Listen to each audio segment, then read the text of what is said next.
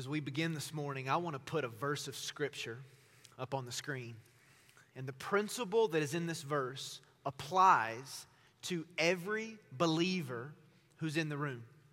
And it's very important that for you and I this morning that we understand this principle. The verse is in 2 Corinthians chapter 5 and here's what the Bible says in verse 7. For we, meaning believers, Jesus followers, walk by faith, not by sight. Meaning that the things that we're living for, the God that we're serving, we can't see with our physical eyes. We are called to walk by faith. Meaning it's very important that all of us have a clear understanding of what biblical faith is and what that looks like practically on a daily basis. And when you begin to talk about faith, specifically in the New Testament, there's one chapter of Scripture that really in any conversation should rise to the surface. One chapter of Scripture that is dedicated to explaining what biblical faith is and what it has looked like throughout history in the life of believers. That chapter is Hebrews 11. Some call it the faith chapter, some call it the hall of faith, but it is 40 verses of Scripture that paint a picture for us of what walking by faith is all about. And currently, as a church, we're in a teaching series called Not by Sight. Ordinary people, extraordinary faith. And we've been studying verse by verse through Hebrews chapter 11. And as we've been studying, we've given a statement every weekend in response to what does it mean to live by faith? That's a very important question for all of us to answer. And every weekend we've been looking at the statement in response to that question. And I hope by this point, for those of you who've been with us, that you can say it from memory. And as you talk about faith in your small group or you read the word faith as you spend time with God, that this statement comes to mind. But here's the statement What does it mean to live by faith? It means to live life, not trusting in myself, but resting moment by moment in His very life in me.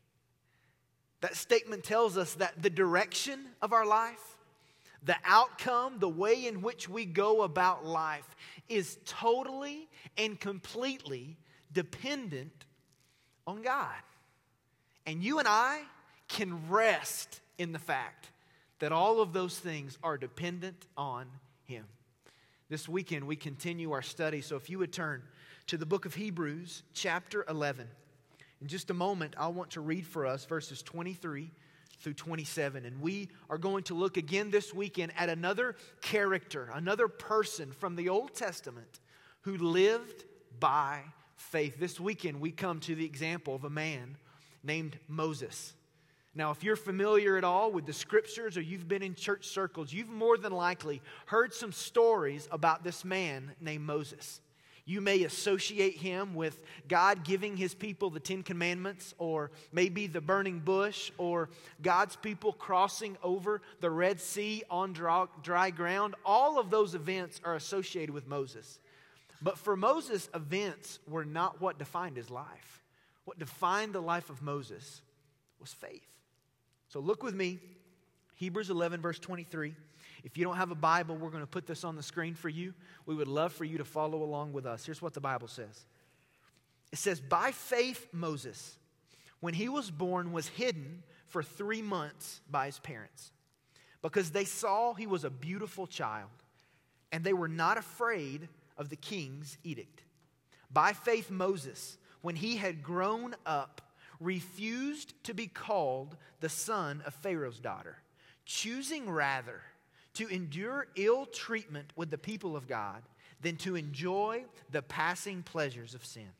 Verse 26 Considering the reproach of Christ greater riches than the treasures of Egypt, for he was looking to the reward. By faith, he left Egypt, not fearing the wrath of the king, for he endured as seeing him who is unseen seen. what we have this weekend are some snapshots, an overview of the life of Moses. And really, we see in this text what it was that contributed to him living a life of faith. Not just a year of faith or a decade of faith or a season of faith, but a man who lived a lifetime putting his faith in God. And really, in verse 23 and 24, we see two factors that shaped Moses' faith.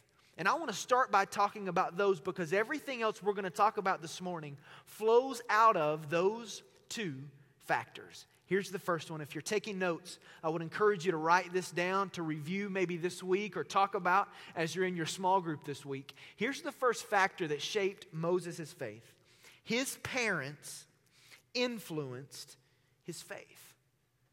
Moses had two parents who lived by faith, and their faith influenced his faith. There are really three specific descriptions of the life of Moses in the Bible. One is Hebrews 11, the other is Acts chapter 7, the other is the original account in Exodus chapter 2. And if we were to turn this morning and look through Exodus chapter 2, we would have a much clearer picture about what was happening in the world at the time Moses was born. You see, at that point, Pharaoh was in authority in the nation of Egypt. Egypt was at its prime. And the Hebrew people, the Israelites, the people of God, were actually slaves in the nation of Egypt. And what had happened is there had been extreme population growth for the Hebrew people to the point that Pharaoh feared they may be able to overturn the nation of Egypt sheerly because of their number. So Pharaoh gave a decree, and here's what he said He said, I want all of the baby boys to be thrown into the Nile River and killed so that we can control this population. That was the decree that he had given. And it was in that scenario, a dark nation, that Moses is born to his parents, Amram and Jochebed. And he's born into this circumstance, and the Bible says when his parents saw him, they knew there was something significant about Moses. He was a beautiful child and not just an ordinary baby. So, by faith, believing that God was going to use their son Moses, they did something. They hid him away. They didn't throw him in the Nile River to die, but they kept him secluded and hidden for three months, which is a very significant feat, seeming how children are children. And there was crying, there were issues, there were things that, that his mother had to do, but somehow, some way, he was protected for three months. And after three months, his parents realized they needed to do something else. Still believing God had a plan, by faith, they created a basket for Moses. And they put him in this basket and they walked him down to the Nile River. Now, when you hear Nile River, don't think whitewater rapids. That's not the Nile River. The Nile River is a smooth and calm river with lots of plants down the side and reeds coming up out of the water. And what Moses' parents decided to do was to find a set of reeds and place Moses in those reeds so that he would not carry down the water. And the area they chose to put him in was the same area in which Pharaoh's daughter came to bathe on a regular basis. So they placed Moses there, and when Pharaoh's daughter came to bathe, she heard the baby crying. And when she saw Moses, she fell in love and decided she was going to adopt this baby as her own. And as she walked out of the water, she had a Hebrew slave named Miriam waiting on her. Miriam was Moses' older sister. And Miriam convinced Pharaoh's daughter that she needed to find a caretaker for Moses. So Pharaoh's daughter asked Miriam to go find a Hebrew lady that could nurture her baby. Well, naturally, Miriam went and found Moses' biological mother, and she became Moses' caretaker. So, for the first few years of Moses' life, yes, she was taking care of him, but she was also instilling in him principles of faith. She talked to him about the God of Abraham, Isaac, and Jacob and the promise God had given them of a place and of a people. She also talked to them about a deliverer that would one day come to deliver God's people from slavery. What we see in verse 23 is a picture of one generation having influence in another generation. Moses' parents laid down for him a foundation of faith that was extremely significant. Last weekend, we talked about a phrase generational faith. And here's how we define that phrase we said generational faith is a legacy of faith that impacts multiple generations. We said that it is possible by the way that you and I live our lives that we can paint a clearer picture for the next generation of what resting your whole weight on God actually looks like generational faith. Last weekend, we talked about some examples of that. We looked at Isaac and Jacob and Joseph. We also looked at a modern day example in the life of Clyde Cranford. Well, what we have this weekend, once again in verse 23, is a picture of generational faith. Parents who wanted to lay down a legacy of faith that would impact multiple generations. Warren Wiersbe says it this way He says, Though godly parents cannot pass on their faith, as they do family traits. They can create an atmosphere of faith at home and be an example to their children. A home should be the first school of faith for a child. Moses' parents were a living demonstration for him of what resting your whole weight on God should look like.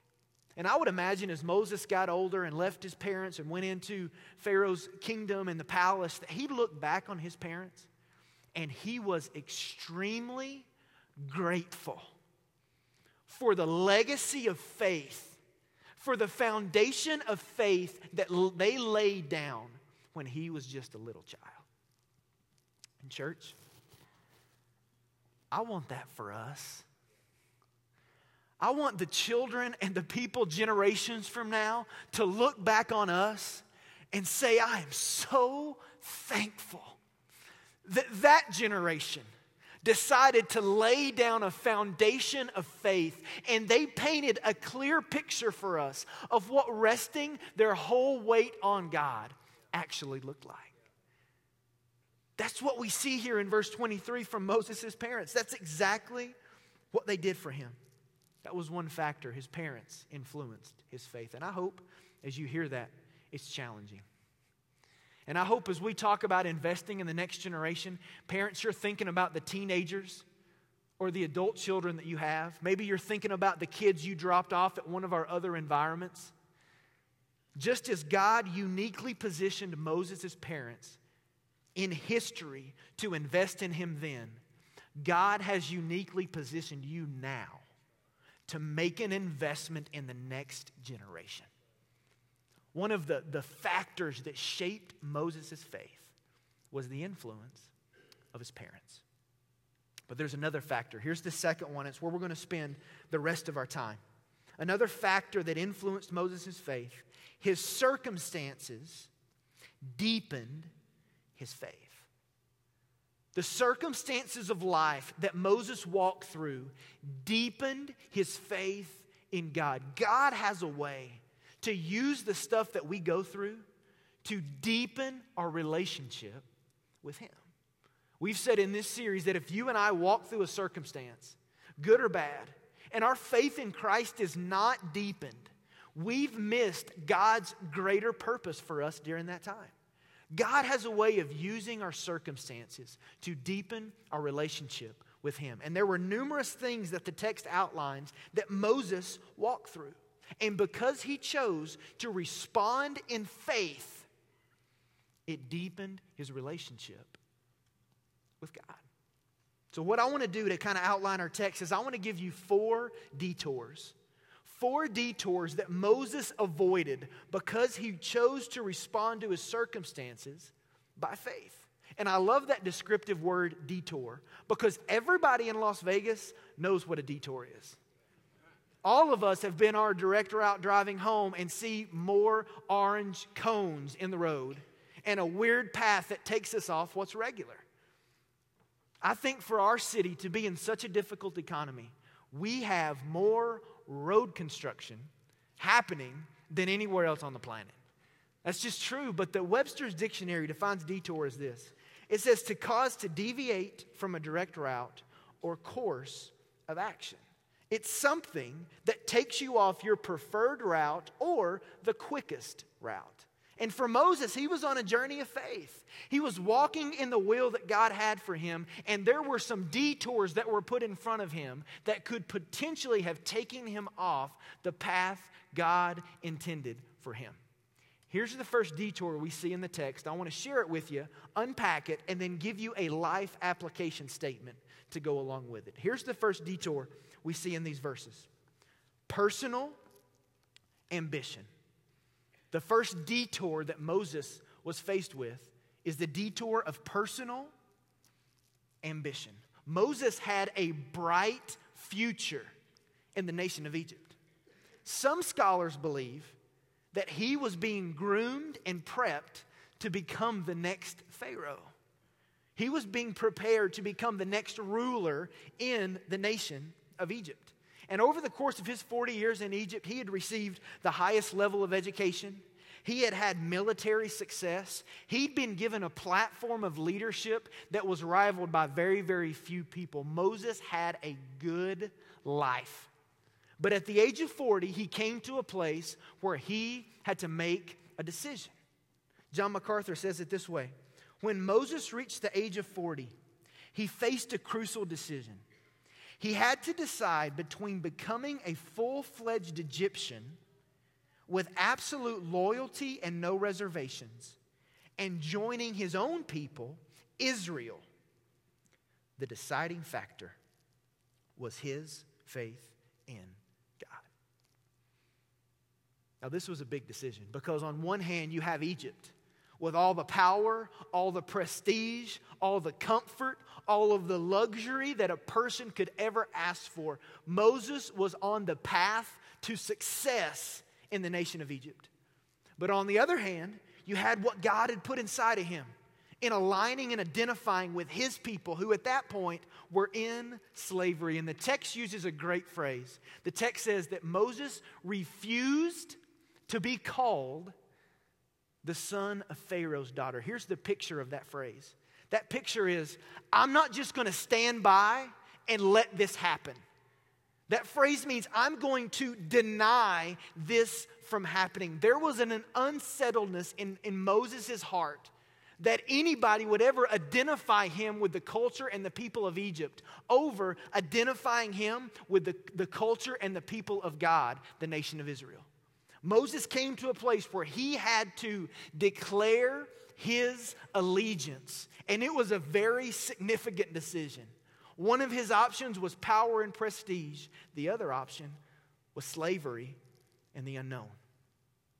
And I'll be honest with you, as I, I read that this week and was just preparing to teach this weekend, I, I kind of had this thought, and it was an incorrect thought, but it just kind of passed through my mind. I thought, I'm so glad that when I declared my allegiance to Jesus, that, that it wasn't that intense.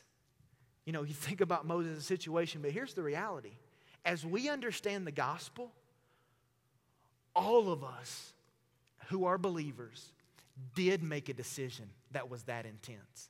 Because you see, for Moses, for him to deny eh, for him to deny the culture and the life in Egypt and choose the people of God was a major decision.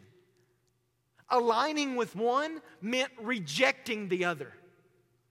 Identifying with one meant giving up or pushing away or abandoning the other. And here's the reality of the gospel when we made a decision to choose Jesus, to choose to follow after Jesus, we in essence said, I am denying everything that the world has to offer. I am abandoning what the world has to offer. You see, you and I live in a world of two callings.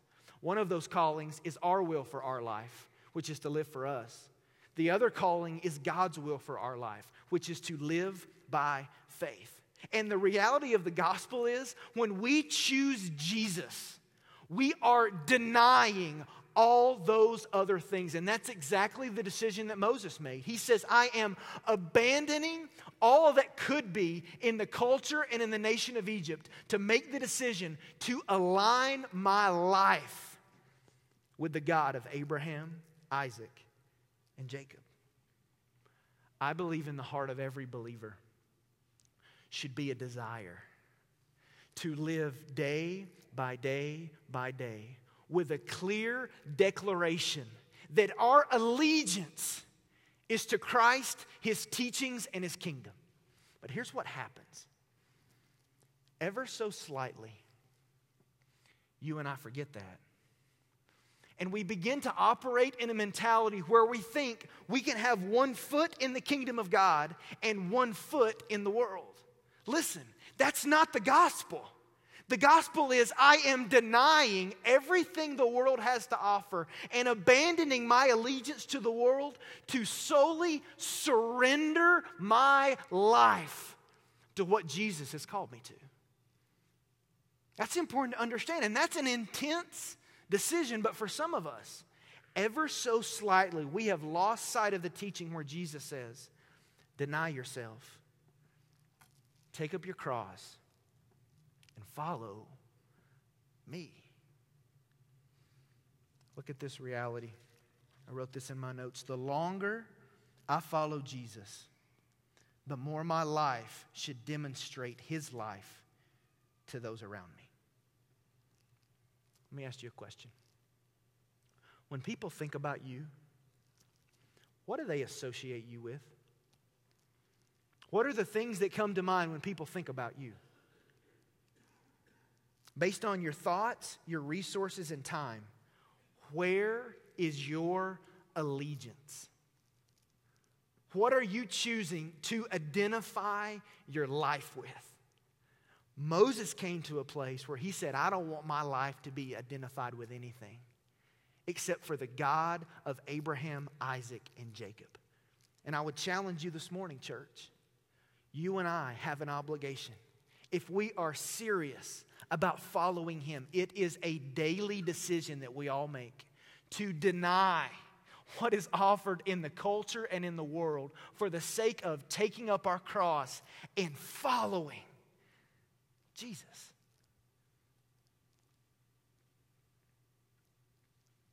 For some people, you've been following God for a long time, but your life is no more demonstrating His life than it was 20 years ago. I hope for me, I moved to Las Vegas in 2005. And I hope that today, standing in front of you, my life demonstrates and identifies with Jesus more now than it did in 2005. But what happens to so many people is we begin to operate out of routine rather than purpose and ever so slightly, our allegiance and our, our passion and our desire to be identified with Christ, His teachings, and His kingdom shrinks back for the sake of convenience. Look at this life application on the screen. Apart from Christ, I will choose convenience over obedience if I am not pressing my life into Him, you and I will choose convenience rather than obedience. For Moses, it would have been easy to choose Egypt.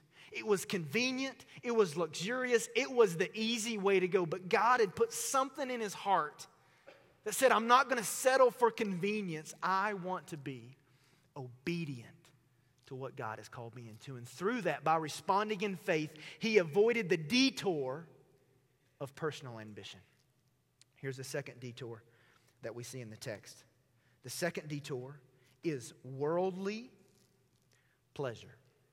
Another detour that Moses ran into, that we're going to run into, is worldly pleasure. Look at verse 25.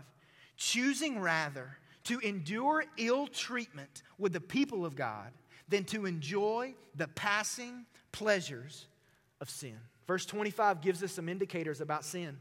First of all, it says our flesh is going to enjoy it but it also says it is fleeting. The pleasures of sin are temporary. And Moses, having been raised in Egypt, he was exposed to a lot of different forms of sin. The Bible says he had the option of experiencing the pleasure of sin. But exactly what is that? What are the, the pleasures that are being referred to here in the scriptures? Well, the pleasures he had were the same ones that we face. And 1 John 2 gives a great overview of what those are. Look at this verse on the screen. For all that is in the world, here they are the lust of the flesh, the lust of the eyes, and the boastful pride of life is not from the Father, but is from the world. For Moses, that may have been sexual sin, that may have been building an empire unto himself, that may have been feeling superior. All those things were in front of him. And then the Bible uses another great phrase it says, choosing rather. Moses made a decision that went against everything the culture in Egypt was saying. Here's the picture Moses is in a room with a bunch of people, and he's got two options in front of him. One of those is the pleasure of sin. The other option is the ill, being ill treated but identifying with the people of God. And everybody in the room is saying, Moses is absolutely going to choose the pleasures of sin. There's no way Moses isn't going to choose to engage in the sin and in the pleasure and to enjoy that. And then Moses steps up to make his decision. And Moses did the unthinkable. Moses said, I'm not choosing the pleasure of sin.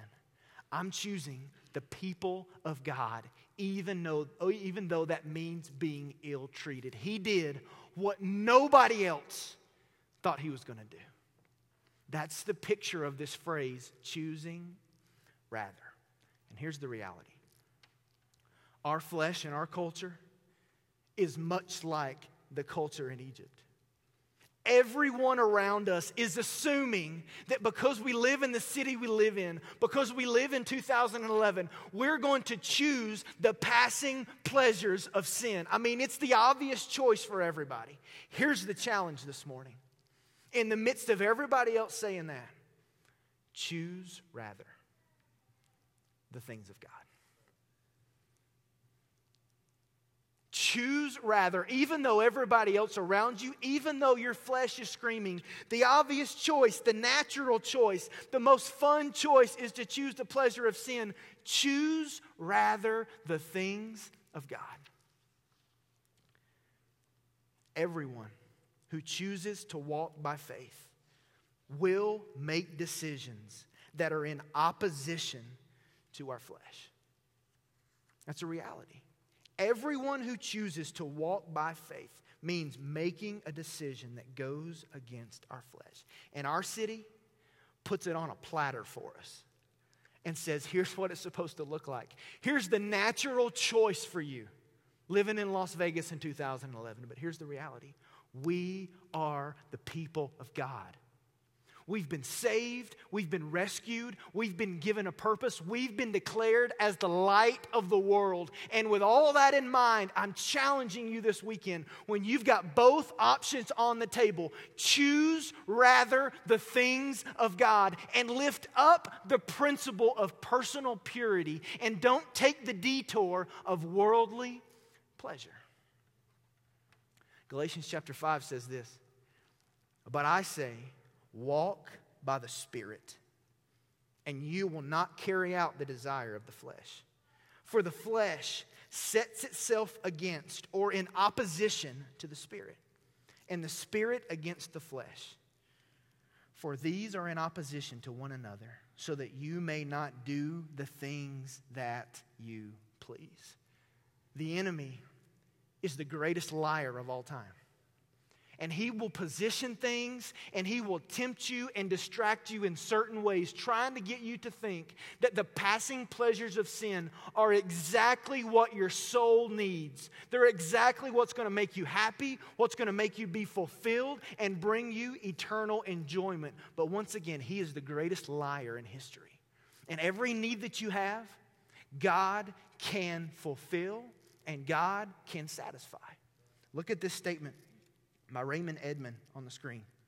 The Almighty creates no desires deep in the human soul that He Himself cannot satisfy.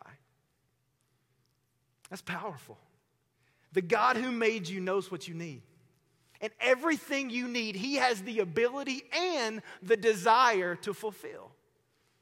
So, as the enemy comes to us and puts in front of us this detour of worldly pleasure, we can operate with assurance that God knows what we need. He created us and He desires to put in us abundant life. And with that in mind, I'm challenging you to choose rather the things of God as it relates to what you allow in your heart, as it relates to what you allow your eyes to see or your ears to hear, where, where you allow yourself to go, I pray is a reflection of you and I choosing rather to live blameless with integrity before a holy God who wants to fill us with so much more than just passing pleasures.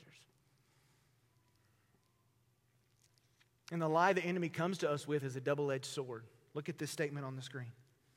The pleasures of sin are temporary, and the consequences of sin can last a lifetime. What he's offering, what he's giving out, it's empty. What he wants us to engage in only lasts for a minute, but could have consequences that affect you for the rest of your life. One of the questions so many people wrestle with is really, what, what does sin do to me? If I'm a believer and, and my relationship and my eternity with God is sealed, what, is, what does sin do to me? Well, here's the reality the goal of the Christian life is to know God. That's the goal, that's the aim, that's the whole thing. The way we get to know God is by walking with Him in a personal and intimate love relationship. And the way that our intimate love relationship is deepened is through personal, daily fellowship with God. Here's what sin does sin breaks our fellowship. Sin destroys our fellowship with God. You see, it goes way far beyond just you feeling guilty or feeling bad. When we choose to engage in worldly pleasure, it affects our fellowship with God. Look at this statement by Warren Wiersbe. Learn to distinguish between trials and temptations. Temptations come from our desires within us, while trials come from the Lord, who has a special purpose to fulfill. Temptations are used by the devil to bring out the worst in us, but trials are used by the Holy Spirit to bring out the best in us. Your flesh is powerful. Your flesh craves worldly pleasure. But we have a God who knows that. And we have a God who's given us something stronger than our flesh, and that of His Spirit. Here's a life application statement for this Apart from Christ, I will be controlled by my flesh. Apart from you and I pressing into our relationship with Jesus, we will be a slave to sin. We will be a slave to our flesh. But as you and I choose to press into our relationship with God through daily fellowship with Him that deepens our intimate love relationship with Him so that we can know Him, it's different. Pray we'll be a church that is passionate about purity about living lives that are blameless and missing the detour as we respond in faith of worldly pleasure. Well, here's a third detour that the text gives us that Moses was able to avoid because of his response the detour of abundance. The detour of abundance. This is found in verse 26. And in verse 26, we really see a picture of why Moses is making the decisions that he's making. Verse 26 lays out that he, he once again looked at the options. He could suffer on behalf of Christ, on behalf of the Messiah, or he could experience the treasures that were found in Egypt. And the Bible says he considered the reproach, he considered suffering on behalf of Christ as a greater value than all of the treasures that could be offered in the nation of Egypt. He had the option. The Apostle Paul indicates this same mentality in Philippians 3. Here's what he says it's going to be on the screen.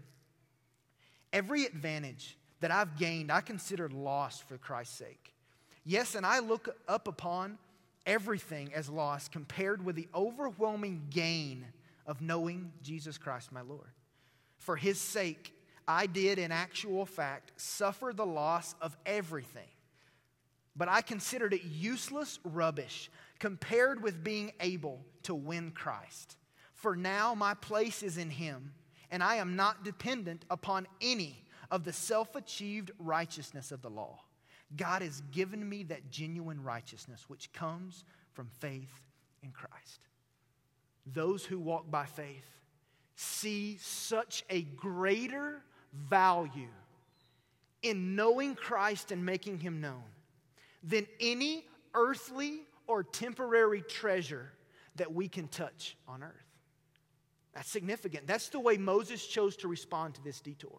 You see, Egypt was filled with abundance, and he knew he could have access to it, but he chose rather to consider suffering for the sake of Christ, even though it was difficult, of greater worth than experiencing all the treasures that were in Egypt. See, Egypt, the nation had gotten to a place where they were obsessed with their possessions. They had gotten to a place where they felt like they, they should take all the credit for all of the riches that they had because they were that good. They had reached a place of having an arrogant mentality because of their abundance. I want to challenge you with something. Just like Egypt was in this day, in America, we have abundance. Honestly, we have more than we need. We're rich according to the world standards. Not everywhere in the world has the status quo like we do. And as we evaluate our homes and our cars and our resources and our food and our clothing and our lifestyle, we are rich from a global standpoint. The world looks at us and thinks we are all extremely, extremely wealthy, that we live in abundance. And we have to be careful not to let our abundance produce arrogance. We have to be careful that we don't get so wrapped up in our possessions that we think it's all for us. Listen, the issue in Egypt wasn't their resources, the issue was their priorities. You see, they thought just because we have it all, we should spend it on us. And we are walking a dangerous line in America when we think because we have all these resources, absolutely we should spend it on us. That's wrong. The issue in America is not resources. Nothing wrong with having resources. The issue is priority. Let me give you an application statement. Apart from Christ, abundance will produce arrogance. Apart from us pressing into our relationship with God, all of the riches that God has given us to use for His sake will produce arrogance in us because we'll begin to think we're to spend it all on ourselves. That's wrong. One more detour that Moses was able to avoid is the detour of pressure. Pressure. Look at verse 27. The Bible says, By faith he left Egypt, not fearing the wrath of the king, for he endured as seeing him who is unseen. You see, Moses knew the best thing he could do was to, to leave Egypt and, and, and figure out how to lead the people of God in a more effective way. God had put that in his heart. And there was a way he could have chosen to respond by his flesh to say, I'm terrified that the king's coming after me. I'm terrified that the armies are coming and it's going to be a bad day for me. But he chose to live by faith, knowing that even if Pharaoh did come, God was in control. He didn't succumb to the pressure. He lived by faith that God was going to take care of him. And as you and I navigate through life, there's going to be some circumstances that honestly, they're overwhelming. But as we choose to understand, God's in control.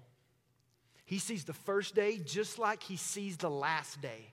We can respond in faith and not be weighted down with the idea that it's all up to us to figure it out. Listen, God has a plan, and it's a good plan. Here's a life application statement Apart from Christ, I will be overwhelmed by the circumstances of life. Without you and I walking in intimacy with Jesus, without us pressing into our relationship with God, absolutely the things we walk through, they're going to overwhelm us. They're all we can think about because we don't know what to do, but we can find rest this morning as we live by faith that our Heavenly Father is in control and that He knows what we need. Moses, by faith, was faced with the decision for personal ambition. He chose to respond with faith in God. The same thing for worldly pleasure, the same thing for abundance, the same thing for pressure. And the things he walked through, we walk through. And I hope this morning, we can get a picture from his life that as we walk by faith, God will honor that. And that God will use us as we press forward. He has called us not to walk by sight, but to walk by.